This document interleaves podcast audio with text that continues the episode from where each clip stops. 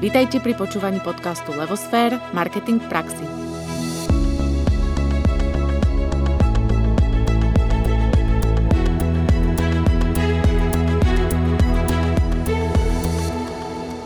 Zdravíme všetkých poslucháčov, verných aj nováčikov pri počúvaní podcastu Levosfér – Marketing v praxi. Vždy novú epizódu už tohto obľúbeného podcastu si môžete vypočuť každý štvrtok. Pri mikrofóne Anka Sabolová a spolu s Naďou Kacerou a našim hostom Oliverom Jakubíkom rozoberieme tému osobnej značky. Osobná značka je proces komunikácie ľudí a ich kariéry ako značiek. Je to neustály proces rozvoja a udržiavania dobrého mena a dojmu z jednotlivca. Začiaľ, čo seba rozvoj sa realizuje cez osobný rast, pojem osobná značka sa definuje skôr ako forma akéhosi vlastného balenia. Ahoj Oliver, vítame ťa. Čaute, ďakujem veľmi pekne za pozvanie a pozdravujem samozrejme všetkých tých, ktorí nás počúvajú. Uh-huh. Ďakujeme. Dobre. uh, Oliver začínal ako obchodný manažer, neskôr zastával vrcholové obchodné a manažerské pozície. Od roku 2008 pomáha spo- spolu so svojím tímom lektorov a konzultantov firmám, manažerom a podnikateľom v oblasti osobného rozvoja a rozvoja značky zamestnávateľov. My sme sa s Oliverom stretli na jednej konferencii, kde sme moder- moderovali časť Brand Building, budovanie značky a Oliver nás zaujal svojou témou prednášky. Táto téma bola 5 konkrétnych krokov a platformiem pre budovanie autentickej a atraktívnej osobnej značky. Predpokladá sa, že výraz personal brand alebo osobná značka e, vznikol z článku, ktorý napísal Tom Peters v roku 1997 publikácii Be Your Own Brand, ktorá bola prvýkrát publikovaná v roku 1999, obchodníci David McNally a Carol Speak napísali Vaša značka je vnímanie alebo emócia udržiavaná niekým iným ako ste vy, ktorá popisuje celkovú skúsenosť so vzťahom s vami. Dôvod, prečo sme spomenuli pôvod slova personal brand, teda osobná značka, je ten, že pravdepodobne ho nevymysleli marketéri, ale obchodníci. Oliver. A poďme teda prepojiť ten obchod s tým budovaním osobnej značky, poďme. lebo ty v podstate si uh, v rámci rozvoja manažerských zručností, ktorým, ktorému si sa veľa v minulosti venoval, tak robil aj vlastne rozvoj tých predajných zručností. No a teraz na tej prednáške, čo Náďa spomínala v úvode, si povedal, že pri budovaní osobnej značky máme prestať predávať. Tak čo to, ako to je? Máme teda predávať alebo nemáme? Vieš čo, uh, máme predávať, ale, ale zároveň nemáme predávať a tým nepredajom by sme mali predávať. Uh, si to zamotal. Slovný ja, to vysvetlím. Um, my máme ako keby takú tendenciu, alebo my, mnohí ľudia majú tendenciu, najmä keď začínajú povedzme, že s predajom a tým, že som školil a mentoroval naozaj, že stovky a stovky obchodníkov, ktorí, ktorí fakt, že začínali tú svoju kariéru, tak majú takúto tendenciu ako keby tlačiť, že prídem ku klientovi, a častokrát ani, ani nezistujem, že čo vlastne potrebuješ a, a kto si a čo máš za sebou, aké, aké modely obchodné, akékoľvek. Mm-hmm. A proste mám ten svoj produkt alebo tú svoju službu a ako keby, že ťa pušujem a idem do teba a hovorím ti, že toto jediné bude fungovať. Nehovoriac o tom, že častokrát ako keby tento istý princíp platí aj v osobnej značke. Sa snažíme ako keby že presviečať ľudí, že my sme tí dobrí, správni, šikovní, úspešní a tak ďalej a tak ďalej. Akurát, že naša psychika alebo naš, na, naše ako keby rozhodovacie nejaké procesy, ktoré máme v hlave, ak sa budem opierať o najnovšie výskumy behaviorálnej ekonomie a vôbec akože psychológie rozhodovania, ale myslím si, že aj tak intuitívne to všetci máme, že my nemáme radi, keď nás niekto o niečom presvieča, alebo keď nás niekto tlačí do niečoho. Keď, keď sme ako keby teraz to poviem trošku tak blbo, že znásilňovaný tým predajcom mm-hmm. alebo, alebo nejakou firmou, mm-hmm. ale radi sa rozhodujeme. To znamená, že ja, ja vždy vravím, že prestaňme predávať a začneme vytvárať chuť nakupovať. Nechajme tomu, tomu zákazníkovi, potenciálnemu existujúcemu alebo tomu človeku, ktorý nás vníma, tak nechajme mu priestor na to, aby, aby začal chcieť, aby nám začal dôverovať, aby začal vnímať to, kým sme a, a nemusíme ho o tom ako keby že presviečať, pretože on sám si ten presviečací mechanizmus potom vytvorí a vybuduje na základe toho, ako nás vníma a v akej interakcii s ním sme. Takže takto to bolo myslené mm-hmm. a, a ja tomu naozaj, že nielen verím, ale aj všetky tie empirické skúsenosti nám potvrdzujú, že, že tá mechanika rozhodovania v zmysle chcem niečo kúpiť, chcem sa rozhodnúť, funguje výrazne lepšie ako taký ten nátlakový predaj, ktorý, a už to iba dopoviem tú dlhú vetu, ktorú som začal, môže niekedy prinášať také tie krátkodobé výsledky. Že keď naozaj, mm-hmm. teraz to zúžim do toho stereotypného nastavenia, finanční poradcovia, farmaceutickí reprezentanti a podobne, že ktorí spravia taký ten rýchly emočný nátlak na toho potenciálneho zákazníka, ja si pamätám na jedného poisťovaka, ktorý predával cez, akože on bol na vozíčku a Aha. predával všetkým tie poistky s tým, že, že ja sám som odmietol poistenie a o deň na to som mal havárku a Aha, prišiel som no, o nohy. Tak... Čiže ako je to veľmi rýchly mechanizmus, ktorý ťa prinúti, ako keby povedať, že áno, a na to dlhodobé budovanie vzťahu to podľa mňa nestačí. Najmä keď nie si presvedčený alebo presvedčená o tej poistke, tak ty ju síce kúpiš, ale potom máš zlý pocit z toho rozhodnutia. Mm-hmm. A, a práve tomuto sa chceme vyhnúť v tej dlhodobo alebo stredno a dlhodobej stratégii. Mm-hmm. Končím vetu. Ehm, mňa by zaujímalo tvoj názor, lebo ja som sa nad týmto zamýšľala, že prečo podľa teba taký pojem ako že osobná značka, čo je vyslovene taká marketingová vec, že vymysleli pravdepodobne obchodníci. Takže s čím to má súvis? Ja inak poviem pravdu, že, že ja neviem vlastne, ako to vzniklo uh-huh. a, a pre mňa toto bola nová informácia, uh-huh. ktorú, ktorú som sa dozvedel, že teda bola ako keby, že ten pojem bol zadefinovaný a obchodníkmi Ob, alebo áno, nejaké obchodníkmi. obchodné publikácie. Že prečo asi, prečo nimi podľa teba? Lebo ja som nad tým veľa rozmýšľala. Vieš čo, a pri, priznám sa, že neviem, mm-hmm. a, a hlavne tým, že to je nová informácia, takže mm-hmm. vôbec netuším, mm-hmm. ale, ale nemyslím si, že to je nejako dôležité, pretože ja, ja verím tomu, alebo, alebo aj opäť tá skúsenosť nám ukazuje, že historicky osobnú značku riešil v zásade každý jeden panovník, umelec, um, ja neviem, básnik, herec, ktokoľvek, politik samozrejme. Čiže ako ja si myslím, a dokonca každý z nás, lebo v zásade už len ten spôsob, akým už len to, ako sa oblečieme, ako sa upravíme, ako, ako chceme, aby nás ľudia vnímali, je, je v zásade možno, že nie úplne uvedomelou, ale, ale takouto intuitívnou snahou o to, že, že budovať si nejaký svoj imič, môžeme to mm-hmm. takto nazvať, čo je v zásade ako keby premostenie na nejakú osobnú značku. Mm-hmm. Takže, takže ja si myslím, že od počiatku ľudstva ten prvý človek, ktorý povedal, že bude mať na sebe krajšiu kožušinu ako má kolega, aby som vyzeral lepšie, alebo zoberiem si väčší kijak, aby som pôsobil akože odvážnejšie, tak už ako keby začal do istej miery budovať nejaký svoj brand. Môžeme sa baviť o tom, či dobré alebo zlé. A to, že to bolo definované, ty si hovoril, že 97? Obchodníky. Áno, áno. Že to je akože dosť neskoro. Dosť neskoro. No ja som nad tým rozmýšľala v tom zmysle, ako sme vlastne aj začali ten rozhovor s tebou, že ty, ty vlastne učíš aj obchodné zručnosti, mm-hmm. že možno tí, práve tí obchodníci cítili tú potrebu, že jednoducho už nemôžu len predávať, ano. že to nestačí. A že sa hej, nejako a že sa musia zadefinovať. nejako odlišiť. A tam niekde prišiel ten moment toho personal brand. Ja som si to takto mm-hmm. vysvetlila, že možno práve preto na to neprišli marketéri, ale obchodníci alebo obchodníci pociťovali tú potrebu, ano, ano. že nestačí pušovať. Áno, berieme. Do, do, dokonca um, možno, že sa dnes dostaneme k jednej značke, ktorú, ktorú a, a my sme sa už o tom tak, alebo ste to tak mm-hmm. začali ešte pred tým samotným a, vysielaním. A Donald Trump. Mm-hmm. že, že to je vlastne človek, ktorý bol vždy obchodník a presne mal tú, tú potrebu možno, že, že postaví tú svoju osobnú značku na, na, na tom svojom mene, alebo teda akože postaví to svoje meno a potom z toho spraviť impérium, ktoré, ktoré mal. Nie preto, že bol marketér, ktorý to išiel riešiť pre niekoho iného, ale presne tá jeho potreba, že v zásade takto McDonald a tak ďalej, a tak ďalej, že, že tých príkladov je hrozne veľa potom. Mm-hmm. OK.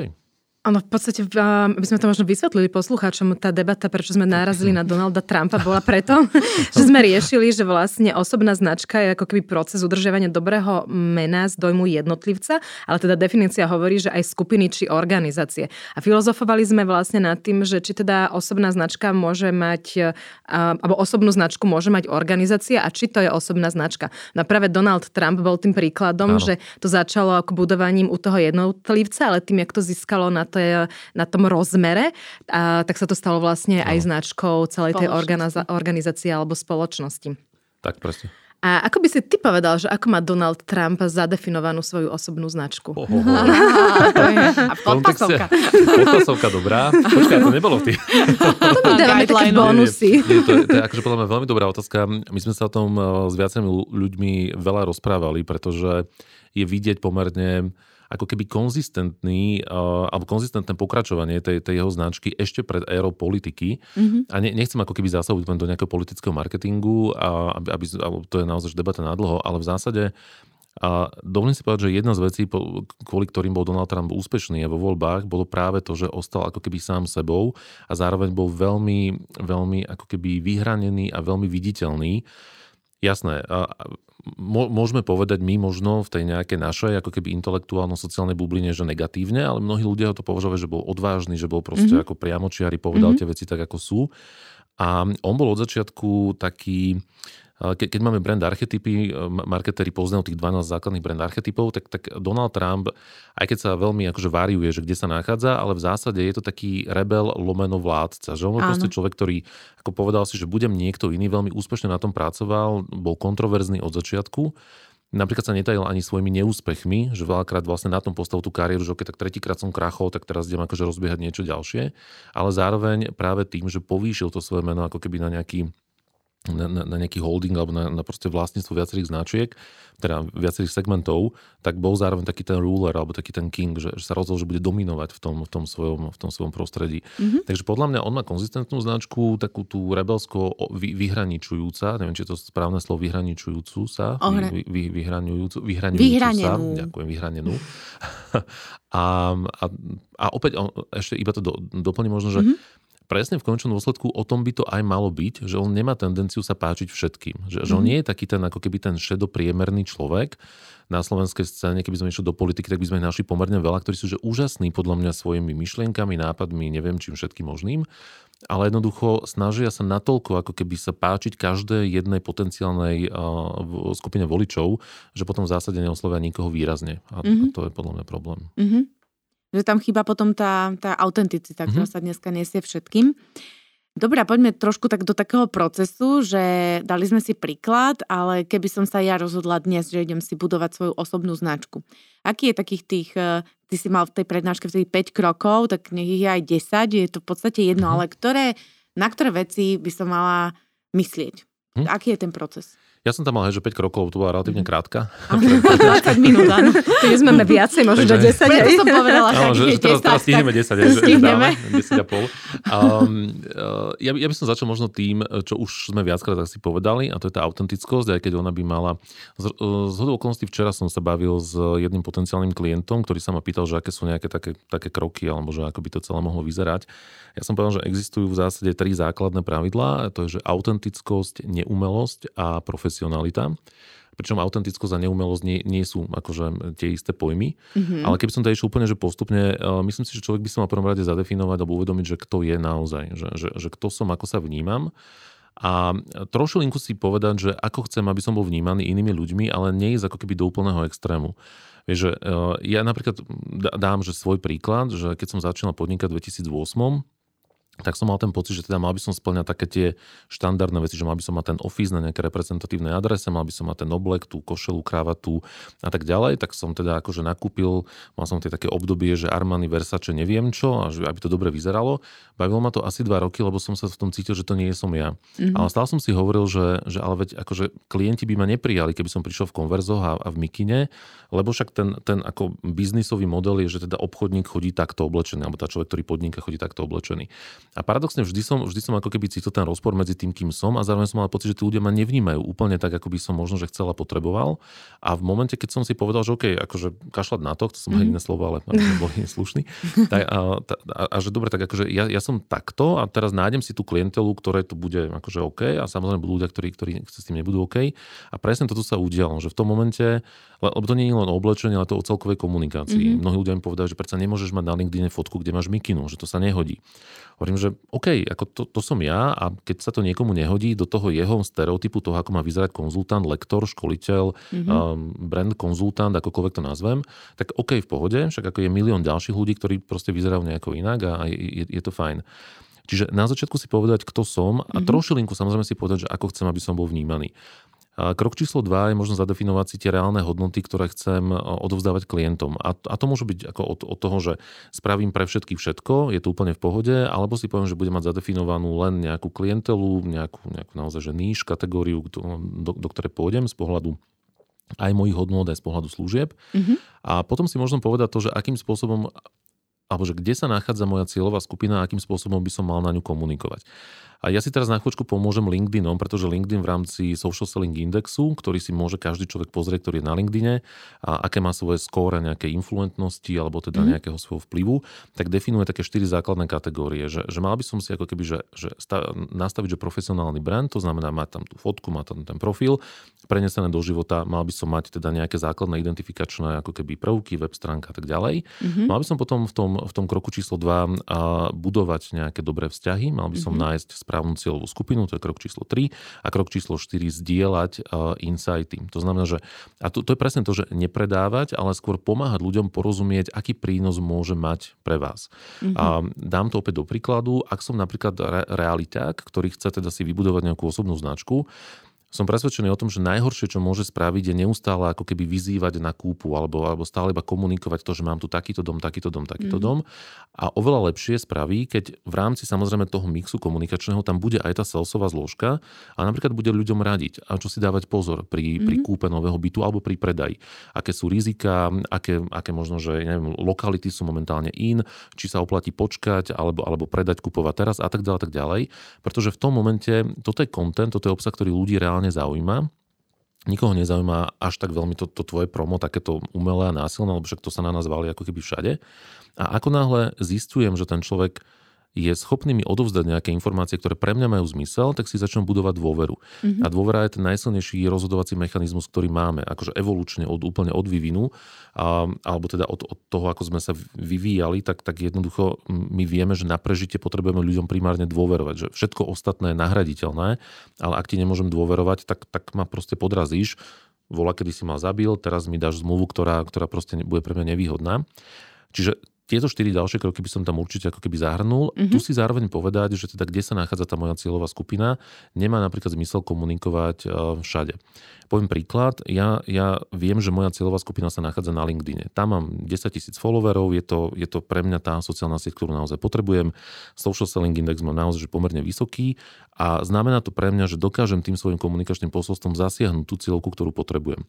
Ale napríklad viem, že moja cieľovka sa nenachádza na Instagrame, tak ako áno, že mám Insta, lebo mi to slúži ako nejaký úled, asi tam možno, že skúšam, to je taký môj malý social lab, zistujem, že, že čo, čo, čo ako, ako hej, funguje, čo, nové, čo nefunguje. Hej Mm-hmm. Ale, ale viem, že tam tá cieľka sa nenachádza, alebo nie je v takej miere a, a, a nie je to platforma, kde ako keby mám dostatočný priestor na to zdieľať nejaké veci, ktoré potrebujem. Mm-hmm. Čiže tam, tam nebudem ako keby na sa teraz tlačiť a teraz strácať čas tým, že budem vytvárať cieľene kontent na Instagrame, keď viem, že, že mám nejakých 10 kg followerov na, na, na LinkedIne, ktorí mi to ako keby konzumujú a príjmajú ten obsah výrazne lepšie. Takže toto je niekoľko tých krokov a potom si zadefinovať nejakú základnú tonalitu. Ešte, ešte som OK, že, že Áno, sa okay. v tom celom, hej, že Potom ťa usekneme, pôjdeme Dobre, ďalej. Usekneme, že som veľmi rozvláčný v tomto, lebo, lebo na, naozaj tých, tých bodov je veľa. Áno. A zadefinovať si nejakú základnú tonalitu, to znamená opäť, akým jazykom komunikovať a aké informácie komunikovať.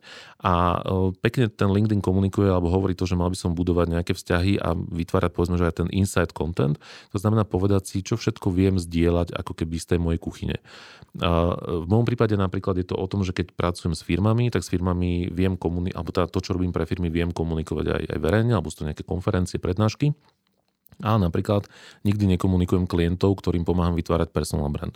Že to mám taký, takú základnú ako keby definíciu, že ja mám pocit, že Slovensko na to ešte nie je pripravené, že teraz niekto príde a povie, že to, čo vlastne o mne vidíte, tak to nevytváram ja, to vytváram Oliver, Karol, Zuzka, Joško a tak ďalej, a tak ďalej. Mm. Lebo ľudia by mali pocit, že ako tak, ale to je potom umelé a fejkové.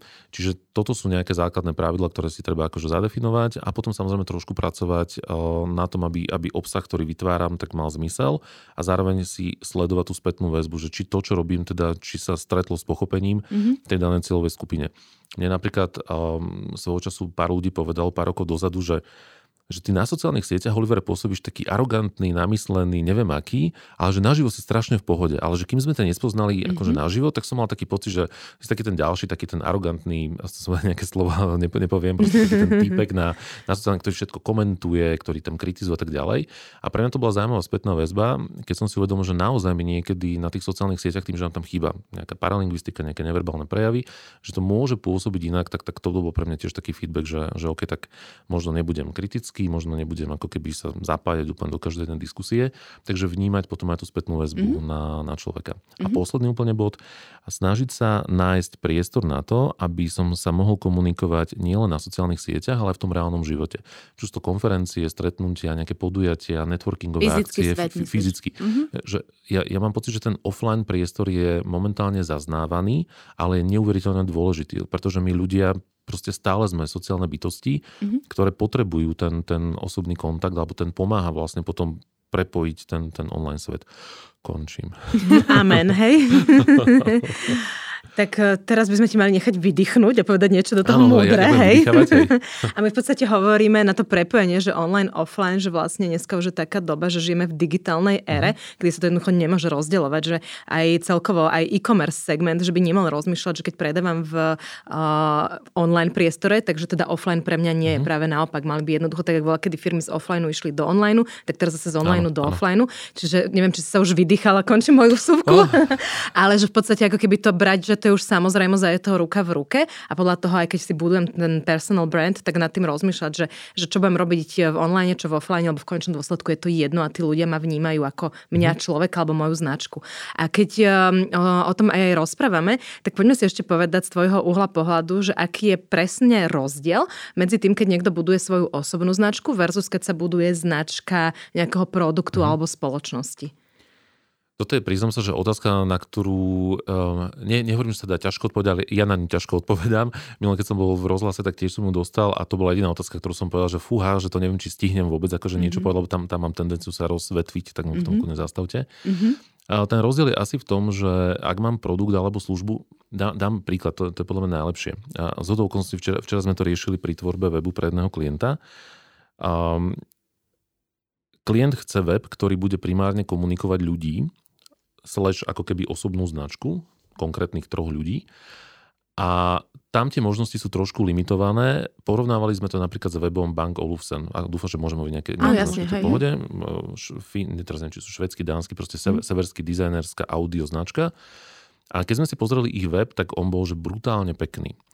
A teraz uh, sedeli sme tam s dizajnerom toho webu, ktorý nám teda prezentoval ako keby návrh toho, toho webu pre tohto klienta a ten klient hovorí, že Počúval, že to, tomu dizajnerovi, že, ale že ten náš web akože nie je taký pekný a nie, nie je taký, taký, taký dynamický a nemá to takú tú energiu, ktorá, ktorá proste z toho ide. Že, akože, že prečo nespravíš niečo také, ako, ako má Bangolusen? A teraz chalan hovorí, že ale to je presne tá istá štruktúra, akurát ten rozdiel je v tom, že tu máte 15 produktov, z ktorých sa dá spraviť krásne produktové video s detailami na, na, na materiál, na štruktúru, na drevo, na neviem čo všetko možné. A vieš sa s tým vyhrať úplne inak, lebo čo, čo, čo spravíš? Vieš, že keď máš pekný reproduktor, tak vieš spraviť detail tej, tej látky mm-hmm. alebo tej štruktúry a vyzerá to super. Keď dám detail na tvoju tvár, tak tam na pory, vieš, že, že, tam už neviem ísť. Ako keby, ja som to tro, trošku, hej, presne, kúsok brady. Ja som to trošku ako keby nadľahčil, ale chcem povedať, že, že produkty a služby sú trošku modulárnejšie, takže že tam vieme ako keby, alebo máme širšie možnosti, ako ich vieme komunikovať na, na rôzne cieľové skupiny a, a povedzme, že na, na, na rôzne ako keby, že sociálne siete. Na druhej strane tá osobná značka je vždy osobnejšia a, a pokiaľ ňou dokážeme chytiť, tak čiže ako na to, a pri produktoch a službách sa dajú komunikovať príbehy zakladateľov, príbehy alebo nejaká filozofia za tým produktom, tam vieme chytať ako keby ľudí na rôzne emočné kanály, vieme, vieme potom ako keby komunikovať proces výroby, kde opäť zase vieme niekoho akože nastaviť, vieme komunikovať asi exaktnejšie, čo mi tá služba a ten produkt prinesie. Mm-hmm. Že tá služba a ten produkt majú nejaké parametre, s ktorými vieme ako keby operovať a ktoré sú objektívne dané. Mm-hmm. Pri ľuďoch toto je trošku, trošku viacej triky. Vieme si pomôcť napríklad tým, že budeme komunikovať referencie, že budeme komunikovať opäť nejaké to synekovské why, how a what, teda prečo niečo robím, akým spôsobom to robím a čo vo finále teda ako keby produkujem. A osobná značka je citlivejšia, opäť som sa o tom s niekým bavil, že keď raz spravíš nejakú chybu, tak tá chyba je výrazne, ako keby sa potom má mhm. tendenciu virálnejšie šíriť. Že ľudia ti to ťažšie odpúšťajú. Čiže musíš byť viacej opatrný v tom, aby naozaj to bola ten môj prípad, že keď vyzerám ako arogantný debil na sociálnej sieti, tak horšie sa ten imič napráva, ako keď spravím akože zlú, zlú fotku produktu. No, tak tu rýchlo mm-hmm. vymením, dostanem mm-hmm. nejaký feedback, že počuje, tak ako toto není OK, tak, tak to rýchlo akože zmením. A Rovnako tak si dovolím povedať, že mm, pri, pri produktoch a službách vieme využívať obrovské množstvo nejakých externých partnerov. To môžu byť rôzni affiliate partnery, ktorí nám pomôžu komunikovať tú značku. A vieme využívať, teraz to opäť zjednodušujem samozrejme, ale nejaké e-shopy, platformy, ak sa bavíme o tom digitálnom svete. Ten môj osobný brand je náročnejší na to, že potrebujem ako keby aby ľudia pochopili to, čo robím a to, to, tá informácia je, je horšie podateľná ako to, že tu je reproduktor topánka, make-up, parfum a tak ďalej a tak ďalej. Mm-hmm. Čiže potrebujem napríklad spraviť možno, že nejaké informačné video, alebo spraviť nejaký e-book, alebo viacej rozpísať, e, rozpísať tú sekciu, potrebujem byť viacej viditeľný a potrebujem, aby si ma ľudia viacej zažili. Mm-hmm. Na druhej strane potom, pokiaľ tá väzba tam je dobrá, tak, tak to funguje. Tie produkty a služby e, vieš opäť variovať a zároveň, keď máš pocit, že ti niečo nefunguje, tak to vieš preceniť alebo vieš proste dať novú líniu a podobne. Čiže nie je to otázka marketingu, je to otázka celkového, celkového toho obchodno-marketingového procesu, s ktorým, s ktorým vieme komunikovať. Čiže keď to zhrniem eh, na taký ten zástný rozdiel, čo ja z toho cítim, je možno, že životné a neživotné. Hej? Mhm, mhm. že mm, tá osobná značka, eh, tam vieme, že za tým je človek. Ano. A tým pádom to je ten najväčší rozdiel, hej? že iné očakávame od človeka ano. a iné očakávame od spoločnosti, ktorá predáva nejaké produkty. A to ma zaviedlo na ďalšiu takú podotazku, že dobre, osobná značka to je teda človek, a môže ním byť aj nejaká kreslená postavička, alebo to už je, to už je Hej, tam som sa zasekla to, v tom mojom rozmýšľaní. Je, toto je že super, ináč to je no. taká filozofická no. otázka. Bol na to ináč v rámci Black Mirrors, tej, tej série takých tých dystopicko-sci-fi, mm-hmm. neviem akých uh, sérií na Netflixe, tak bol, bola jedna časť, kde bola vytvorená animovaná postavička, ktorá začala ako keby hodnotiť politické dianie. Bol to samozrejme mm-hmm. vymyslený príbeh, ale krásne na tom bolo to, že vlastne a ten celý ten seriál e, Black Mirror akože pekne, pekne ukazuje to, kam sa asi tá naša spoločnosť reálne ako keby dostáva, možno, že už tam aj je. A bolo pekne vidieť, ako ľudia si zrazu z toho, z tej postavičky vytvorili naozaj ako keby, že úvodzokách človeka, ktorému mm. začali dôverovať, on potom začal kandidovať, že tá postavička začala kandidovať do nejakých politických, mm-hmm. a, a, mal presah do politických aktivít, dokonca bola zvolená, teraz neviem, či za primátora alebo za niekoho, a že ľudia sa tak identifikovali s tou postavičkou, že oni fakt mali pocit, že to je ako keby autonómna bytosť, ktorá rozmýšľa, mm-hmm. ktorá má vlastné názory a podobne. A vidíme to v zásade na tej detskej uh, populácii, Áno, ktoré akože presne. Frozen a teraz, ja neviem, ak sa volajú teraz už tie, tie princezné tam dve. Elza a Anna. El, Elza a Anna, áno, pardon. tak, tak akože tam vidíme, že, že my sa vieme identifikovať a mm-hmm. možno paradoxne to je to pekné, že keď sme boli deti, tak sme mali oveľa a jasnejší ten svet a vedeli sme si jasne povedať, že toto je tá zlá postava. Ja som miloval Olše Trenda, aj mm-hmm. Inetu, a teda mi sa Olše Trend viacej páčil, lebo nemal dlhé vlasy. A, a, a jasne sme vedeli, že to je to dobro, to je to zlo, tak to chcem byť, to je ten môj hrdina a, a podobne. Dnes už sa to trošku stráca, ale presne tie kreslené postavičky nás vracajú ako keby do tej, do, do, do tej doby detstva, preto Mickey Mouse, preto mm-hmm. um, taká tá opica, teraz si nespomínam meno Paul, neviem, aký to bol, to je jedno, alebo presne um, tá mačička um, Hello Kitty mm-hmm. a, a podobne. Že, že, že to sú akože brandy, ktoré sú už autonómne a v zásade a, majú a vedia osloviť, povahu, akože, majú presne, všetko, presne, majú, majú svoju identitu ako keby. Mm-hmm. Teraz, ak ste o tom rozprávali, zase to bude taký akože už skôr možno politický marketing, ale Poďme. ono asi vlastne v tom politickom marketingu tie osobné značky veľmi silne fungujú. Mm-hmm. A mňa to tak zaviedlo zase z toho západu na východ, na Ukrajinu. Že tam sa vlastne teraz nedávno stalo to, že Zelensky, čo je prezident, ano. tak on vlastne a to je moja otázka, či to vnímaš tak, že vyhral voľby vlastne vďaka tomu, že si vytvoril tú svoju osobnú značku dávno predtým, než kandidoval vlastne ako herec v tom seriáli, kde hral prezidenta a hovoril, že čo teda by mal ten prezident robiť a ako by to mal robiť. A že či toto vlastne bolo to, jak si on tú osobnú značku vybudoval a tomu pomohol vyhrať voľby, alebo čo si o tom myslíš, tak aby som to povedala zo široka. Um, Fú, dávate. Zase druhá otázka, prepáč. Od Trumpa ideme na Ukrajinu. Viem, že zo západu na východ. Ale mne, mne sa to páči, lebo uh, ja sa pomerne veľa, ja tým, že ja mám vyštudované humanitné predmety, ja nie som vyštudovaný marketer, ale som psychológ, pedagóg a ešte nejaké ďalšie veci a mňa veľmi zaujímala práve tá oblasť nejaké sociológie a z toho, akože, ako to celé... ja, si, ja si myslím, že dnes vidíme veľmi ako keby takúže únavu ľudí, a to je naozaj že, že globálny fenomén, únavu ľudí z takých tých vyfejkovaných ako keby pro, tých umelých profilov alebo umelých ľudí. Že my v zásade ako keby vieme, že to, čo vidíme v médiách je na 80% je, je nereálne, je to, je to proste vytvorené umelé. Dokonca aj reality show, ktoré z povahy svojho názvu mali byť akože reálne, tak nie sú vlastne reálne.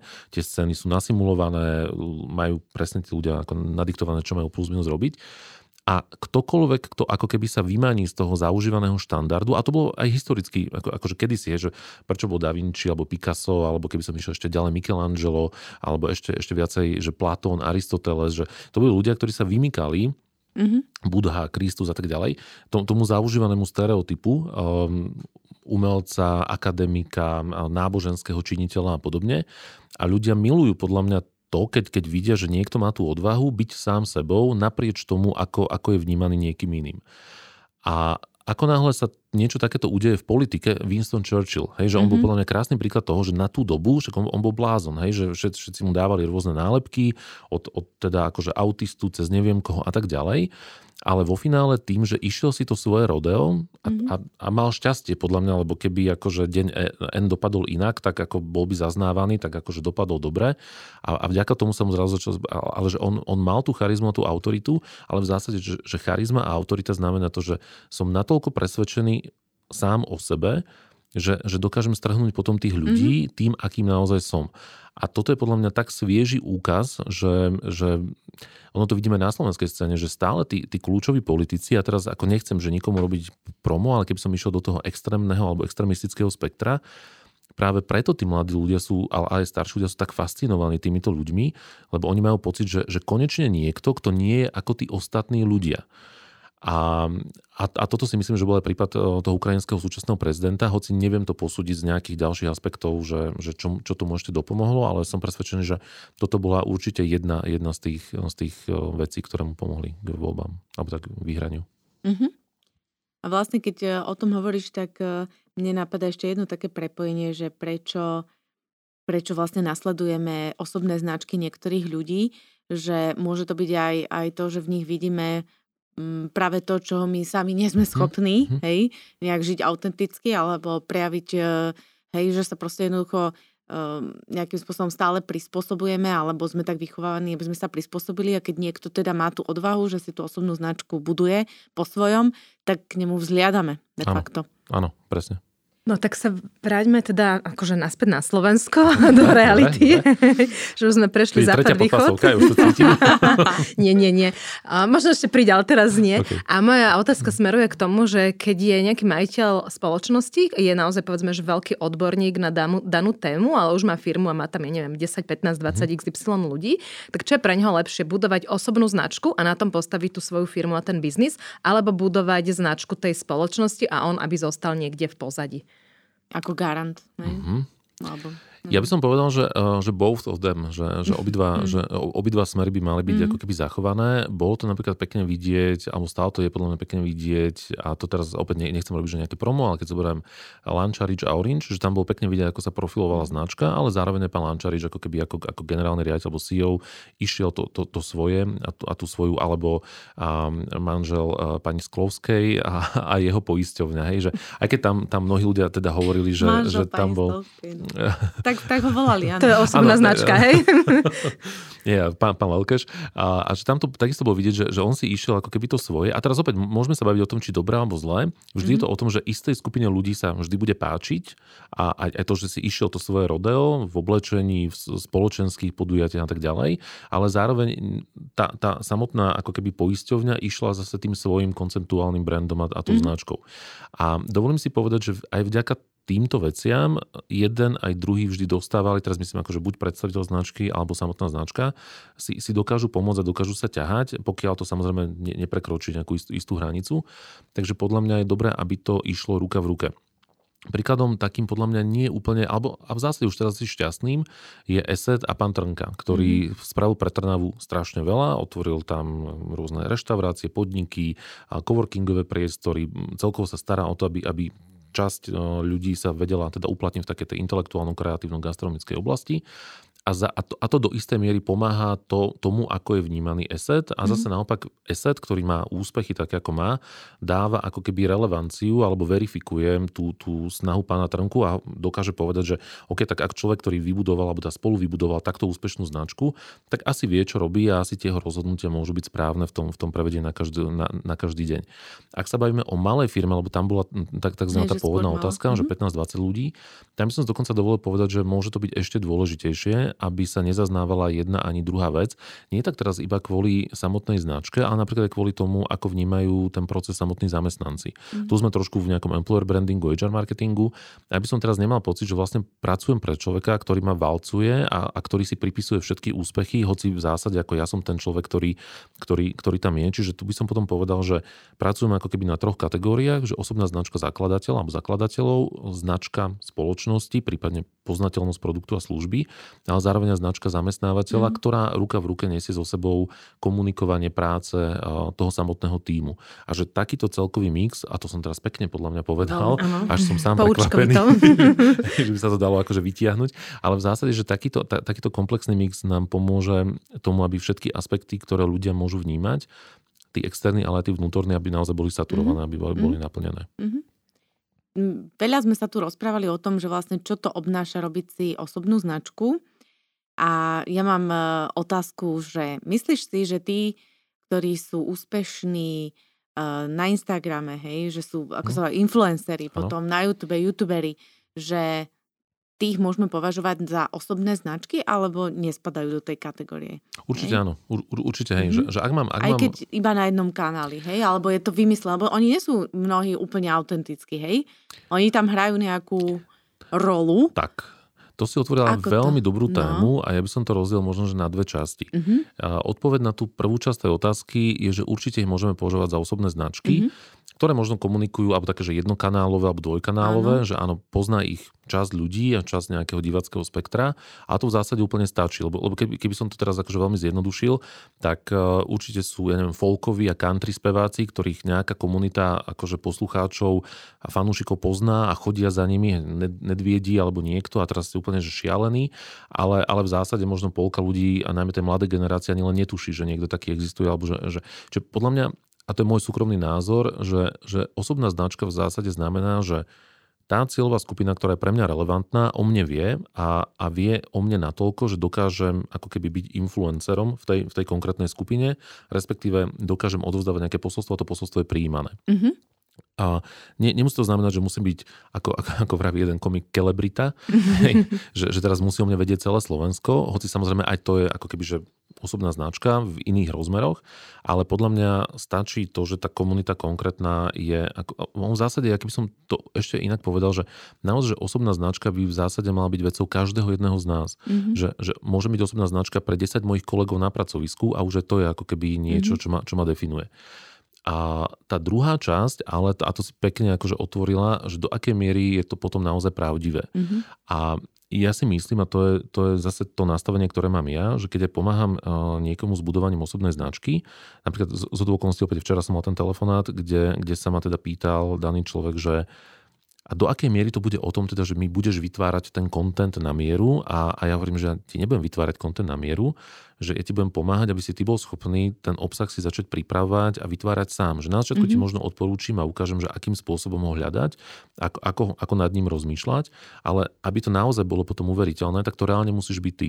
Ja ti potom môžem pomôcť, že tá fotografia bude vyzerať lepšie, alebo ti trošku upravím wording, alebo to podporíme nejakou kampaňou a tak ďalej. Teraz to je úplne jedno ale akože pokiaľ v tom nebudeš ty zahrnutý, tak, tak to nebude mať tú, tú práve tú, tú silu autentickosti. A je naozaj pravdou, že mnohokrát um, tie, tie postavy alebo tie, tie, tie charaktery, ktoré hrajú ako keby títo influenceri, sú už vyprofilované na základe toho, že, že takýto je dopyt. Že toto je nejaké. A mhm. ľudia to odo mňa asi čakajú. A teraz je aj v rámci psychológie je strašne veľká skupina práve influencerov, ktorí to nezvládajú a ktorí akože chodia, a to je že celosvetový problém, že ty vlastne žiješ fejkový život, ľudia ti to veria, ale ty vo vnútri cítiš strašnú prázdnotu. V Čechách, ne, nepamätám si to meno, ale taká mm, pomerne známa psychologička, si fakt to meno nepamätám, už mám hrozne veľa tých mien, zrušila svoj Instagramový účet, kde mala nejakých 40 alebo neviem koľko tisíc followerov a povedala, že ona vlastne odmieta žiť tú bublinu, ktorú časom začala vytvárať bez toho, že by si to začala uvedomovať. Mm-hmm. Na, na začiatku ľudia povedali, že a to je super, že si sa odfotila s kabelkou a tak ďalej, tak začal sa potom viacej fotiť s kabelkami mm-hmm. potom a tak ďalej. A, a, a povedal, že, že nie, že ja som tu pre svojich pacientov, budem tu mať nejaký odborný blog, ten, kto chce, tak ten si ma tam nájde, ale nebudem ako keby živiť to umelé povedomie o mne, lebo sama cítim, že ma to začína ako keby ruinovať. Mm-hmm. Problém je, že tie mladé decka častokrát, ja mám 40, takže, takže beriem to, že každý, kto má menej ako 20 je decko, decko pre mňa v tejto chvíli. A je, je to o tom, že oni nevedia častokrát, alebo si nedokážu uvedomiť, a najmä preto, že možno tiež nie sú psychológovia a podobne, čo to reálne s nimi môže robiť, ale mnohé depresie vo svete sú známe samovraždy e, influencerov, ktorí nechali proste rozlúčkové listy o tom, že ako sorry, že to už nezvládam byť niekým iným, mm-hmm. ako mhm. naozaj som. Mm-hmm. Takže áno, to, to si dal, že veľmi mm-hmm. akože mm-hmm. takú aktuálnu tému ktorá mm-hmm. je. Nemyslíš si, že to je celá taká bublina, ktorá za chvíľku aj praskne, že nedá sa ako keby dlhodobo aj, keď si to zaujímavé, že my bežní ľudia, že keď nie sme nejakí influenceri alebo nemáme svoju veľkú osobnú značku, takže nás nebude dlhodobo baviť, sledovať a lustrovať tých ľudí, že v nejakom momente aj nám to ako keby pretečie ten pohár toho záujmu? Priznám stále sa, budú mladí? A... Ne, uh-huh. ne, neviem to odhadnúť. Ja si myslím, že každý to má trošku že individuálne, uh-huh. že, že sú ľudia, uh-huh. ktorí budú neustále... Vieš, že ono je to podľa mňa o tom, že ľudia sú buď konzumenti alebo creators. Hej, že, že sú ľudia, ktorí budú celoživotne iba príjmať tie informácie a to, a to neznamená, že to je zlé. Proste takto im to vyhovuje a sú ľudia, ktorí naopak budú mať tendenciu ako keby ne, nesledovať tých ľudí, ale radšej možno sami niečo vytvárať alebo proste sa presunúť do nejakej inej oblasti. A, takže neviem, ale bol som na jednej konferencii teraz nedávno v Brne a tam bola práve tam bola baba, ktorá, opäť si nepamätám meno, ale ktorá, neviem, či to Harvard a rieši a práve otázku toho, že ako deti na školách, najmä stredoškoláci alebo tie prvé ročníky vysokých škôl, tak ako vnímajú tú závislosť na sociálnych sieťach. A ona povedala jednu veľmi zaujímavú vec, ktorá e, s týmto súvisí, že tie decka sú nešťastné z toho, že sú závislé na tých sociálnych sieťach, cítia vo vnútri nejakú prázdnotu, ktorú síce nevedia pomenovať, ale veľmi jasne ju teda vyjadrovali v rámci rôznych prieskumov, v rámci rôznych teda analýz, ktoré, ktoré s nimi preberali. Hovorila, že to bola vzorka, neviem, 5000 alebo 6000 detí, ktoré za niekoľko rokov teda akože si týmto prešli. A že oni hovoria, že, že ja nechcem sledovať tie veci, ale neviem, čo budem robiť, ak by som to nerobil že, že jednoducho, že, že nevedia sa zbaviť, tej, že naozaj to závislosť. Tak, tak ako mnohí mm. alkoholici mm. alebo narkomani proste povedia, že neviem sa toho zbaviť, tak oni, že mnohí nechcú, nie že 100%, ale tam pomerne veľká markantná skupina, ak si dobre pamätám, 50 alebo 60% deciek, ktoré povedali, že chcel by som sa toho zbaviť, ale, ale netuším ako a som nútený potom mm. sa k tomu vždy vrátiť a scrollovať ten Instagram. Mm. No sme už zašli až do takej mm-hmm. citlivej témy, vráťme sa k tomu budovaniu osobnej značky, ale dám takú ako keby podotázku, že vlastne je to automaticky, keď sa rozhodne niekto budovať osobnú značku spojené s tým, že stráti svoje súkromie? Oh, je to podpasovka. Nie, toto, toto nie je podpasovka. Nie, nie, nie. si si tak vzdychol. ja som tak akože vzdychol, hej, lebo um, ja si, a neviem, či to bude správna odpoveď, akože taká mm-hmm. nejaká, že objektívna, ale ja si myslím, že sa tomu človek nevyhne. Mm-hmm. A Otázkou je, do akej miery to súkromie chcem, nechcem otvoriť a tam je práve aj otázka potom, povedzme, že teraz keď to zjednoduším, opäť to hodím na sociálne siete, keď to nie je jediná platforma, tak opäť si môžem povedať, že napríklad LinkedIn je platforma, kde nemusím odhalovať to svoje osobné súkromie, ale môžem odhalovať to svoje ako keby profesionálne súkromie, taký ten backstage toho, čo človek mm-hmm. robí, čo, čo je super. A práve preto pre mnohých ľudí a naozaj ten LinkedIn začína mať aj na Slovensku veľmi, veľmi rastúci uh, trend, pretože to ti dáva tú slobodu sa vyjadriť, ale, ale nezdieľať tam to, že som bol na dovolenke dovolenke, že takto žijem a podobne. A na druhej strane, ja teda musím povedať, že a to, a to mnoho ľudí si myslí, vždy keď to hovorím, že si vymýšľam že to fejkujem, ale že naozaj ja som v tomto veľmi introvertný a ja nemám problém sa postaviť na konferencii pred 500 ľudí a rozprávať, ale dať si napríklad, že selfie fotku niekde je pre mňa fakt, že vážny problém. A dlho som sa tomu vyhýbal a mal som potom jeden taký rok, kedy som si povedal, že idem to vyskúšať, že čo to reálne spraví. A tak som na LinkedIn začal pomerne často postovať veci, že o sebe, čo som nikdy predtým nerobil.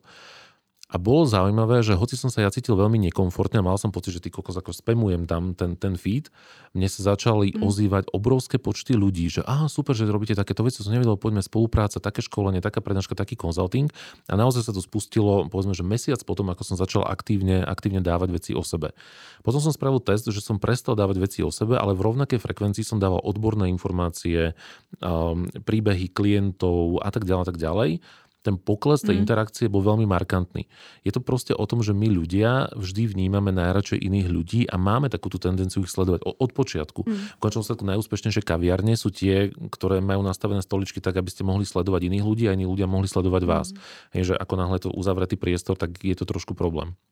Takže toto je podľa mňa, áno, je to spojené so stratou súkromia do istej miery a je podľa mňa na nás, že, že alebo môžeme si vybrať platformy, ktoré nám umožnia regulovať ani by som možno teda tým pádom nepovedal, že strata súkromia, ale skôr akože potreba poodhaliť viacej o sebe. A tá, tá miera a tá kvalita je potom ako keby na nás.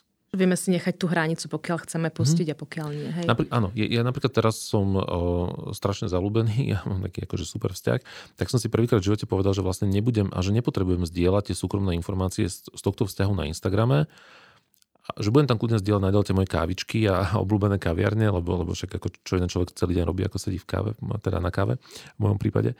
A nezamestnaný influencer. Joke.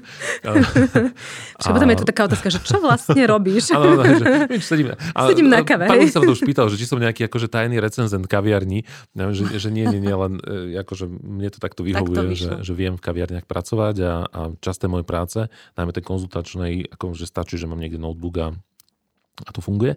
A čo som tým chcel povedať je... Čo som tým chcel povedať? Čo, že čo bola otázka, hej? Čo, čo bola otázka, hej. A, a neviem, ale viem, že som niečo, akože malo to na niečo nadviazať, ale úplne to teraz vypadlo. teraz som sa to vlastne pýtala, hej. A, takže tak. No dobre, tak poďme na ďalšiu otázku. Ja, ja, to, ja, to, vrátime, tak možno to, ja, to, ja to trošku dám do, do takej. Ďakujem, ďakujem. Mňa by zaujímalo, keď sa teda rozhodnem budovať si svoju značku, osobnú, vyhľadám mm, niekoho, napríklad teba, e, začnem s tým, pochopím, čo ma v tom mhm. čaká. Ako dlho to trvá? Aká je tvoja skúsenosť? A či sa to dá nejak vyhodnocovať alebo merať? Uh-huh. Uh, že skúsme tam dať nejaké také parametre, prípadne koľko ma to bude stať. Hej? Ja viem, že to je, že od, od 500 do, ja neviem, 100 tisíc, podľa toho, kto som, čo som, ale nemusíme hovoriť uh-huh, jasné, my, jasné. len povedzme, čo, čo, uh-huh. čo, čo ma vlastne čaká, hej? A začnem, dám, dám ten môj pohľad. Mm-hmm, ne, nemusí no, sedieť každému, ale, ale dám ten môj, že ja v prvom rade sa snažím, aby, aby moji klienti čo najskôr mohli prestať so, so spoluprácou so mnou. Čo znie mm-hmm. tak akože paradoxne, ale podľa mňa práve vtedy akože si úspešný, keď ten človek dokáže potom fungovať sám. Pre mňa to na začiatku, okrem tých všetkých vecí, ktoré som doteraz hovoril, alebo o ktorých sme sa spolu rozprávali, je aj otázka reálnych zručností toho konkrétneho človeka. Čiže pre mňa to je vždy o tom, že aby sa ten človek naučil, doslova naučil, alebo, alebo ak už akože je aspoň čiastočne zbehli, tak sa dostal do nejakého profesionálneho stavu a z pohľadu efektívnej komunikácie a z pohľadu prezentovania samého seba. Vychádza to najmä z toho, že moji klienti častokrát sú súčasťou rôznych presne konferencií alebo minimálne firemných porád, kde musia prezentovať výsledky a tak ďalej. Takže toto je ako keby jedna z prvých vecí, že, že reálne ja chcem, aby tá značka nebola fejková. Že by to nebolo mm. o tom, že budeme sa na niečo hrať, ale v skutočnosti sa potom postavíš pred kameru alebo, alebo pred ľudí a, a nevieš nič povedať. Takže pracujeme na, na zlepšení ich soft skillov, keď, keď to veľmi zjednoduším. Čiže toto je ako keby pre mňa, že úplne prvý krok. A to ďalšie pokračovanie, koľko to bude trvať, it depends. Strašne to závisí od toho, že ako ten človek je šikovný, ako veľmi do toho chce ísť. Tu zároveň vždy každému klientovi hovorím, že on musí byť naozaj reálne presvedčený on sám, že to chce robiť. Že nemalo by to byť také, že bolo mi odporúčené mm, mojim PR týmom vo firme, že bolo by fajn keby. Lebo, lebo toto veľmi rýchlo prestane a fakt už som mal dvakrát takúto skúsenosť a to bola aj moja chyba, že som to neodhadol dopredu na začiatku dobre, že sme s tým klientom začali robiť, ale vo finále fakt sme sa potom dostali do toho, že sme recyklovali a na silu vytvárali obsah, ktorý, ktorý nefungoval a tým pádom som povedal, že to, to naozaj nemá zmysel. Čiže musí byť ten človek o tom presvedčený, ale štandardne, aby som dal aspoň nejaký časový rámec, uh, myslím si, že, tak, že pol roka je zhruba tých 6 mesiacov na to, aby sa človek stal komfortným s tým, aby sa naučil ovládať, teraz to zjednoduším, sociálne siete, aby získal potrebné zručnosti, aby získal nejaký cvik v tom, že mm-hmm. Alebo, alebo ten, ten mentálny návyk na to, že vôbec jedna z najťažších vecí napríklad u jedného klienta bolo, že som mu povedal, že čokoľvek budeš zažívať, tak si to odfoť. Ideš na stretnutie ku klientovi, tak si to, a že teda, nehovorím, že to budeme používať, iba chcem, aby sa to naučil. Sadáš si do auta, ideš, ja neviem, do Banskej Bystrice, tak si odfotíš, proste, že sa dám do auta, potom si na pumpe, tak si odfotíš, že si na pumpe a tak ďalej. A on sa mi teraz pýta, že to sú hlúposti, že ešte raz, nebudeme to používať, len, len potrebujem, si to naučil. A po zhruba dvoch mesiacoch mu prišlo potom úplne samozrejme, že mi hovorí, že počúvaj, že, že, že máme krásnu fotku teraz jednu. Um, daný klient, alebo tá klientka v tomto prípade, išla um, na stretnutie teda do, do firmy, kde musela mať taký špeciálny oblek na sebe. A auto, ona, čo nikdy predtým v živote by to nespravila, tak poprosila niekoho, že by ju odfotil a teraz tá fotka sa stala v tej jej skupine, aj keď teda relatívne malé, ale jej skupine veľmi obľúbená, virálna, bol to najúspešnejší post, aký, aký teda ona osobne dala. A mne sa toto na, na tom páči, že, že, že ten mentálny prerod toho človeka, že začať potom rozmýšľať nad tým, že aha, tak toto je niečo, čo je hodné ako keby zdieľania, ale nebola to samoučelná fotka, alebo tam presne k tomu ten popis, že mm-hmm. s klientom pracujeme na tomto, na tomto a by the way, akože takto to vyzerá. Čiže pre mňa je to také, že asi pol roka, kým, kým sa to niekde akože dostane. Čo sa týka ceny, tak vždy je to o tom, že je to cena nejakého konzultanta a jeho, jeho času, ale najmä jeho predošlých skúseností. Te, teraz mm. som z okolností tiež jednému klientovi vysvetloval, lebo mi hovoril, že mali sme tu inú ponuku, tá bola o polovicu lacnejšia a že tiež je to ako keby človek, ktorý je akože pomerne známy a ako keby rešpektovaný v tom, čo robí.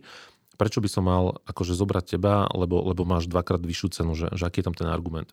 A jedna z vecí, ktorú som povedal, že je to aj o tom, aký mám ja network, o, o tom, aké mám ja možné prepojenia, že pre mňa to nie je len o tom, že tú osobnú značku budeme kreovať na sociálnych sieťach, ale ti reálne viem pomôcť aj k nejakým meetingom, stretnutiam, business opportunities a tak ďalej. A zároveň je to možno aj nejaká iná expertíza, iný uhol pohľadu oproti povedzme, že 30-ročnému chalanovi, ktorý, ktorý je v nejakej oblasti a tá moja oblasť viacej sedí tomuto klientovi, lebo sme zhruba v rovnakej mm-hmm. branži, mm-hmm. tak proste platíš aj za iné veci, ako je len ten reálne to vytváranie kontentu a zároveň to vytváranie kontentu budem, povedzme, že ja v tomto konkrétnom prípade robiť asi trošku inak a s trošku lepším dosahom ako, ako niekto, kto nie je v tej branži. Takže je to čas nejakého konzultanta, tam si, tu si treba vždy naozaj povedať, že čo od neho reálne potrebujem a očakávam. A potom je to otázka investície do samotného možno, že niekedy sponzoringu alebo PR článkov, ak, ak ich potrebujeme zaplatiť. Hoci oveľa lepšou variantou je, že máte tak zaujímavý kontent a dnes tí novinári naozaj fungujú veľmi dobre, že pokiaľ fakt je ako má TED, TEDové prednášky, majú nie také tu, tu, ten slogan, že ideas worth spreading, že myšlienky hodné šírenia. Takže pokiaľ naozaj je zaujímavý content, tak sa dá, dá riešiť naozaj zadarmo alebo akokoľvek, ale v zásade sa bavíme o tisíckach eur, že keď to naozaj chceme robiť, mm-hmm. že, že fakt, že profi. Mm-hmm. Ja by som povedala, že naprvu budovať osobnú značku je lacnejšie ako budovať inú značku, ako keby produktu alebo firmy. Lebo že však eh, keď som šikovný a viem sa nafotiť, viem písať posty, tak vlastne je to menej ako keď nejaký produkt píše neviem, o plienkach alebo o čomkoľvek. Čo to je ako keby taký môj prvý pocit, tak uh, ty si teraz povedal v tisícoch euroch, tak som zostala, že možno bol ten pocit zlý. A... Vieš ale e, ja teba doplním, že sú ľudia, ktorí akože nepotrebujú nikoho vedia to spraviť sami. A to je úžasné napríklad na tých práve na tých častokrát mladých deckách, na tých mm. youtuberoch, že ja ruka v ruke s tým poviem, že teoreticky, akože ťa to môže stať 0 eur. A Gary Vaynerchuk, taký ten, um, on sám sa nazýva, že social media mogul, type, ktorý veľmi často dáva tieto rady, tak on hovorí, že z pohľadu osobnej značky žijeme najlepšiu dobu, lebo v zásade mm-hmm. ti mhm. stačí mobil za 300 eur, mm-hmm. ktorý má trošku dobrý foťák a všetky sociálne siete sú bezplatné a ak máš tú odvahu, chuť a nápady robiť kontent, ktorý ťa naozaj že teba baví a tých ľudí zaujíma, tak v tom momente ty nepotrebuješ žiadneho konzultanta, nepotrebuješ, že vieš si ten brand ako keby, že, že rozbehnúť sám, len, len to proste treba mať akože nejaký skill. Zo skúsenosti mám pocit, že čím je ako keby vyššia veková kategória, alebo máš limity, povedzme, že biznisové, mm. tak tam už má zmysel si nájať konzultanta, aby, aby ti pomohol nájsť ako keby nejaké tie hranice, nastaviť nejaké, nejaké archetypálne veci, nastaviť nejakú tonalitu, nastaviť konzistentnosť a naozaj, že podľa mňa dobrý konzultant by časom mal sa postupne ako keby stiahovať z, tých, z, tých, z toho diania a prenechať tú majoritnú časť fungovania potom tomu samotnému klientovi. Dobre, poďme do takého už finále uh, pomalinky. Uh-huh. Uh, aj keď otázok ešte by bolo veľa, ale skú, my tak na záver dávame také dve otázky, plus minus veľmi podobné. A jedna z nich je, že vlastne... Um, čo znamená pre teba tvoja práca? A ja by som sa tak dopýtala, že ktorá časť tvojej práce ťa baví a naplňa z toho všetkého najviac?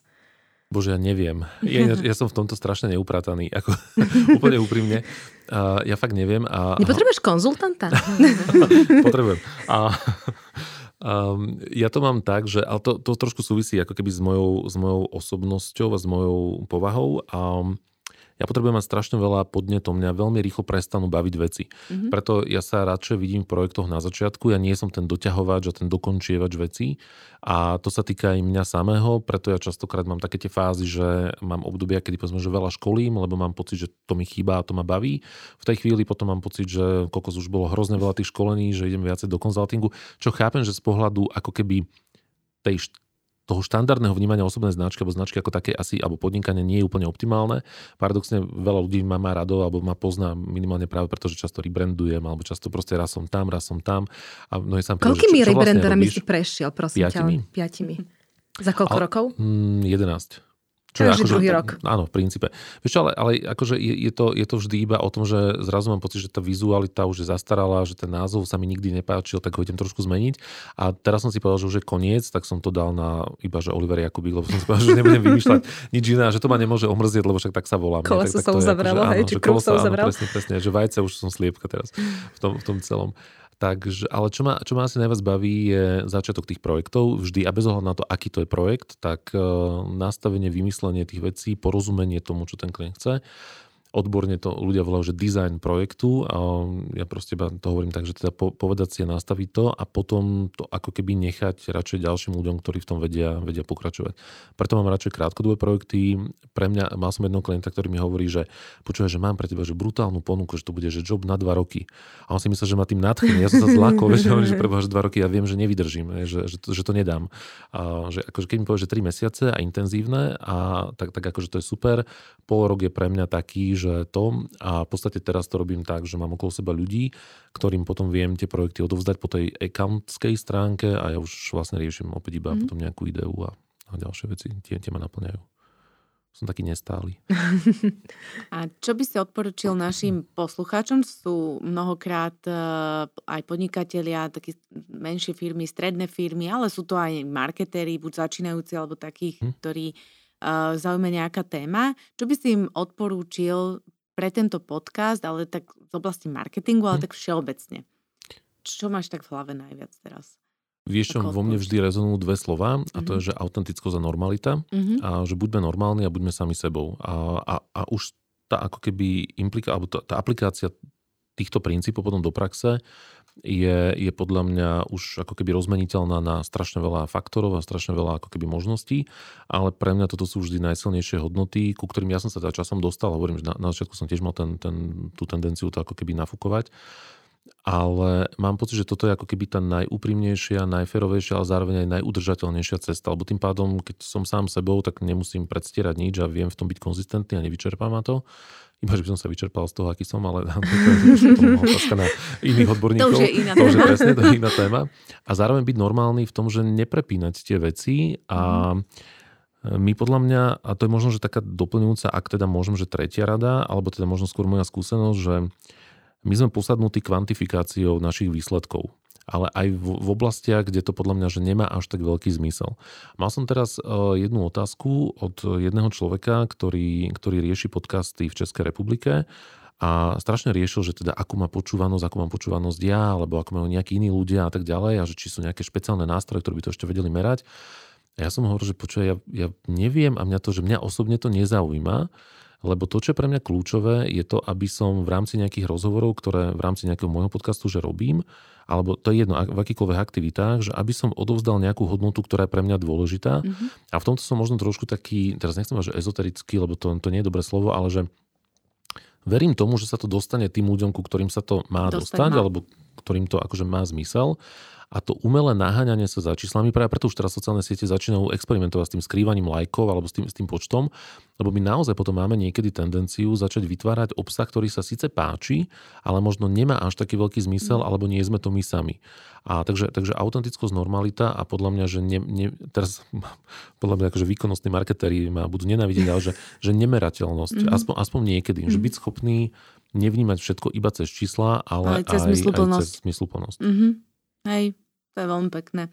V podstate to je nejaká taká esencia aj nášho rozmýšľania uh, v Levosfér, keď riešime uh, klientov, ale aj prečo robíme tento podcast. Mm. Takže tom, toto máme asi spoločné. A ináč robíte ho strašne super. A. Že inak akože, to, to nebolo tak, pripravené. To, to, nebolo. Počkaj, nie, to, počkaj, ja to prečítam teraz, že a milé dámy, robíte to výborne. Toto neviem. Nerobím strandu, ale naozaj, že, že bolo to veľmi fajné, tá komunikácia na začiatku, aj teda, že to máte tak akože profi štúdiu a že wow, lebo, lebo Ďakujeme No, keď Snažíme sa, že ďakujeme. ja to dávam na mobil, tak... takže klobúk dole. Super, ďakujeme. A ďakujeme celkovo za to, že si našiel si čas, že si prišiel, že sa s nami porozprával, za veľa podnetných rád, informácií a, a všetko dobre želáme. Nech sa ti darí a nech sa ustališ pri svojom poslednom brande. ja ďakujem vám pekne za pozvanie a za to, že sme tu mohli byť, aby som tu mohol byť a že som našiel tú budovu. a takisto prajem zase vám, ak môžem, tak aby takisto sa vám darilo všetko to, čo si naplánujete a čo si plánujete, aby to malo taký ten zmysel a dopad, ako sme hovorili, že teda chceme, aby, aby to malo. To sme to tak ukončili. Mm, tak Ďakujeme. utrieme, raz si utrieme slzy a lúčime sa aj s vami, naši poslucháči. Počujeme sa opäť e, vo štvrtok pri ďalšom vydaní podcastu Levosfér Marketing v praxi. Veríme, že ste sa dnes niečo nové dozvedeli. Nezabudnite sa stať odberateľmi našich podcastov, dať like Facebooku alebo si prezrieť našu webku, LinkedIn, Instagram prípadne všade, kde nás nájdete.